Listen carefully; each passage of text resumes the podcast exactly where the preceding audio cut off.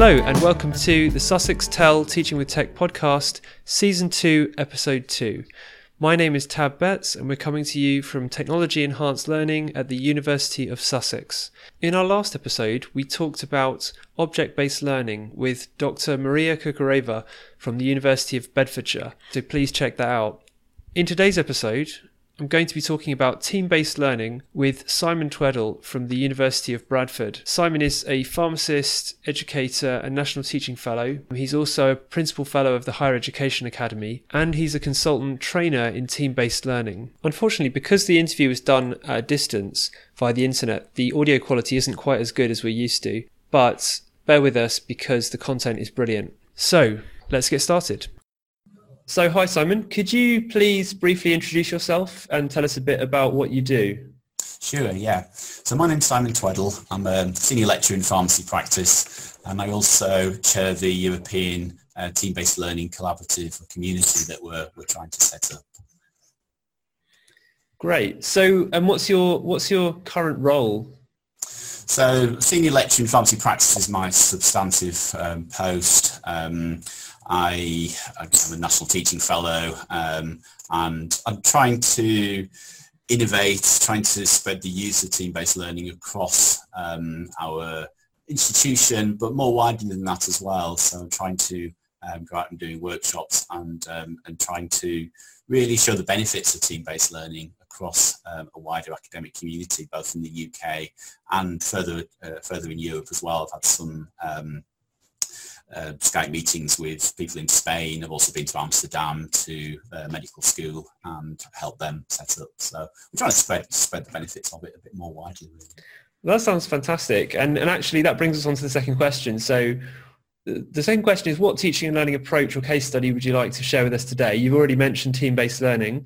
And so could you tell us about some of the benefits of team-based learning and a bit about what it is?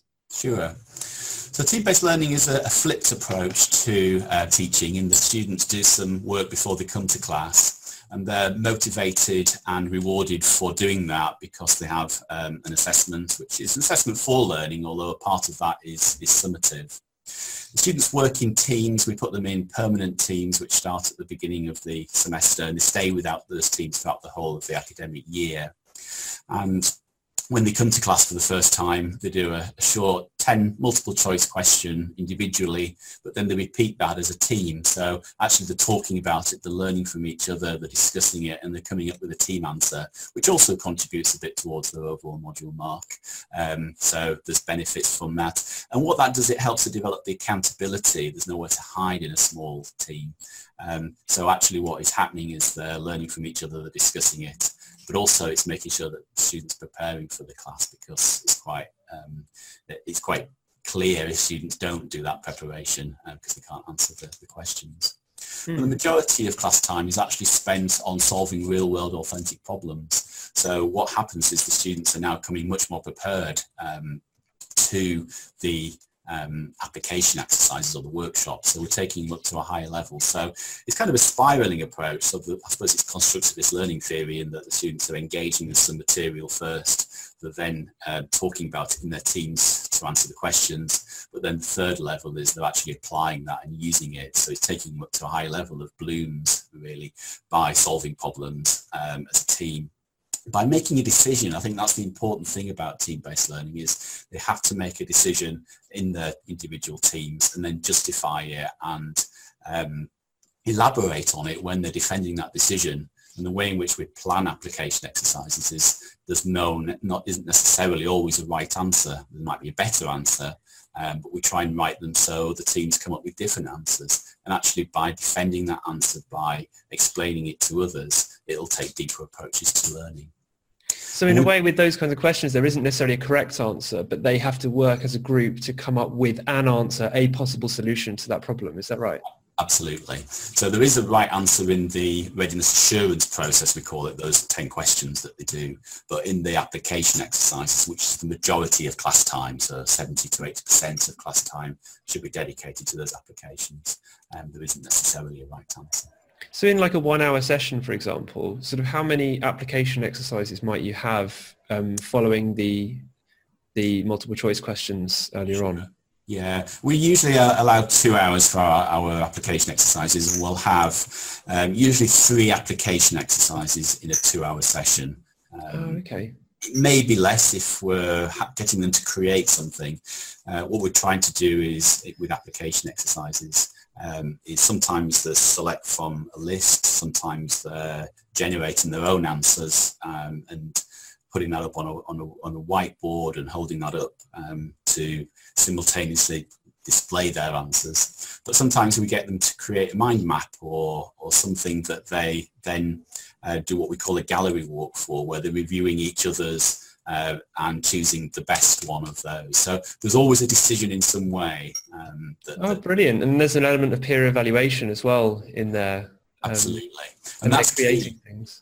Absolutely. Peer evaluation is key to team-based learning as well. So during the academic year or during the module, students also do some peer evaluation of each other, their team performance. We usually do that formatively initially, so they're giving each other feedback on whether they're turning up to class, whether they're doing the preparation, whether they're contributing, whether they're listening to others. And at the end of the module, there's some summative marks that are allocated based on that. There's different models for doing it, but students know from the beginning. And again, that helps to develop the accountability that takes place within team-based learning. Just for someone who wants to try out team-based learning, can we just really quickly summarise what a team-based learning session would look like? So start with the students do some work beforehand, and then what? Yes. And then how does it proceed from there? So there's a student support guide which we release to students usually a couple of weeks before they come to class. Then when they come to class, they have a 10-question multiple choice. There is one best answer from that, which they do individually.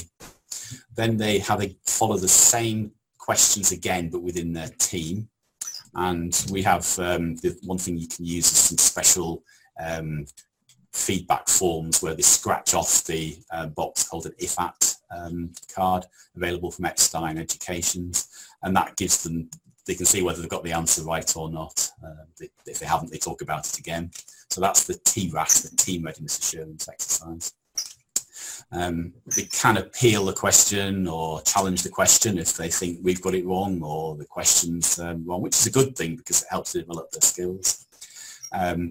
Then we get involved in talking over anything that the cohort has been struggling with.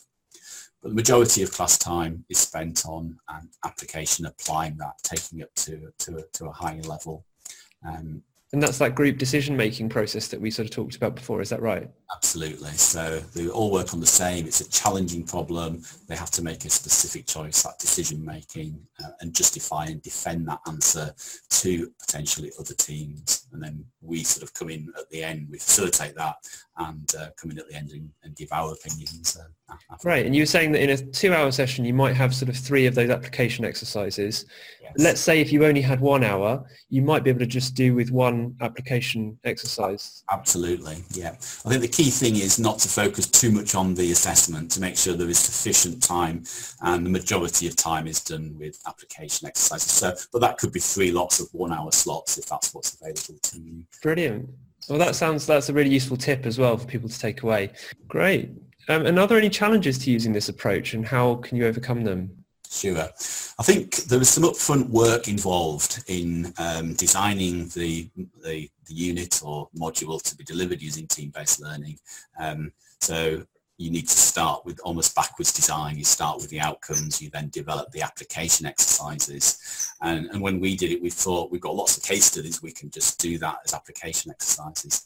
But actually it's more than that, because they need to follow this sort of 4S criteria to make sure they're significant, make sure they're all working on the same problem, making sure they're making a specific choice and simultaneously revealing their answer. So I think it's the workload involved, making sure you allow sufficient time, start a year before really, and getting that planning in place. And it is a different form of learning. We're not in there telling students the information. Our role is very much, I think the 2 main things we become as academics is we're almost learning architects at that stage, where task design. We're planning that, almost planning how the students are going to go and take that approach through the application exercise. Some of them are going to fall foul at the beginning, some of them are going to go down a dead end and won't come back. Others will come back with multiple different answers, which is a good thing because they then need to choose one and defend that decision.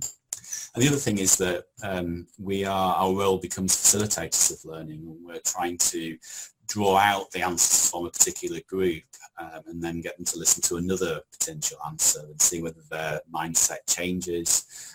And the challenge is sometimes is just to stop jumping in and giving your opinion and saving that till the end. So, and actually, yeah, stepping back and letting them say, you know, give their opinions. And I like that idea about the learning architects and the facilitator. I think that's a useful way of thinking about the role. So what value do you think learning technology could bring to the process? I think what we use is student response systems. We've used Turning Point, we're using Poll Everywhere to capture the IRAT data. That's the individual readiness assurance test, that 10 question that they do at the beginning. Because once that's captured, then that gives, we can, while they're doing the team test, we can review their results, their answers. And we now know what they know and what we don't know.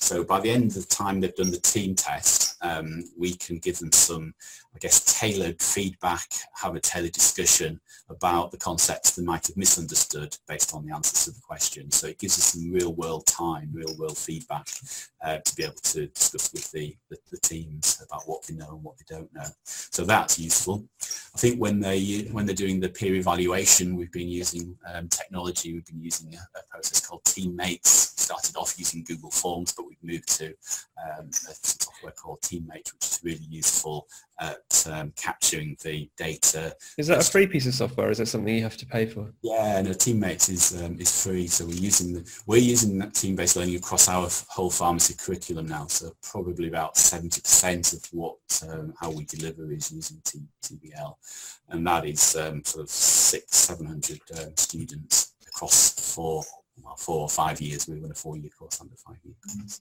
Great, but that's nice. We've got some ideas in terms of using students' response systems, but also you've got things like Teammates and Google Forms, which can be used to aid the peer evaluation process, right? Yeah. So could you tell us about an activity or a moment from your teaching which has been particularly effective? Yeah, absolutely. So I've run a module in the past called Consultation Skills. And what I did within that module, we used team-based learning across it, but towards the end of the module I introduced something that actually uses TBL to develop some skills. And what we did, towards the end of the module, the students were getting to know each other well, they've been working with each other all through the semester. And I recorded each of them individually doing a mock consultation with a patient, so it's a pharmacy program. And then what they did within their teams, they reviewed each individual clip. So there was 5 or 6 of them within each team. They reviewed those clips and they gave each other feedback on those clips, but they also then chose what they believed was the best member of their team's performance in consultation skills, in doing a consultation with a patient. And they used some criteria that they as a team had developed as well to assess it.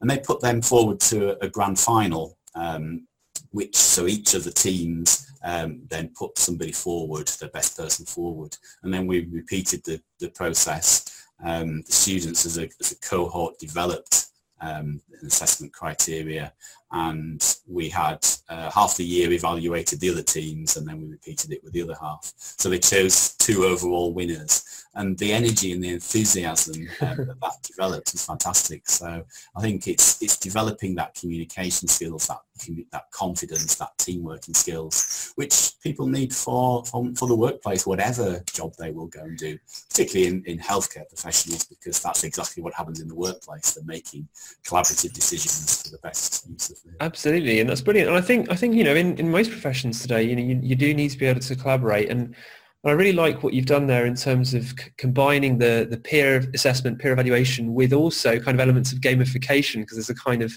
tournament thing that you've set up, and also I like the fact that students kind of nominate their peers, so they're actually looking out for examples of excellence within their peer group in order to, promote that person, and actually that encourages, good, learning behaviour and attitudes among the whole cohort, right? So that's, yeah, absolutely. Sounds like a really positive thing. So where can people contact you or find out more about what you do?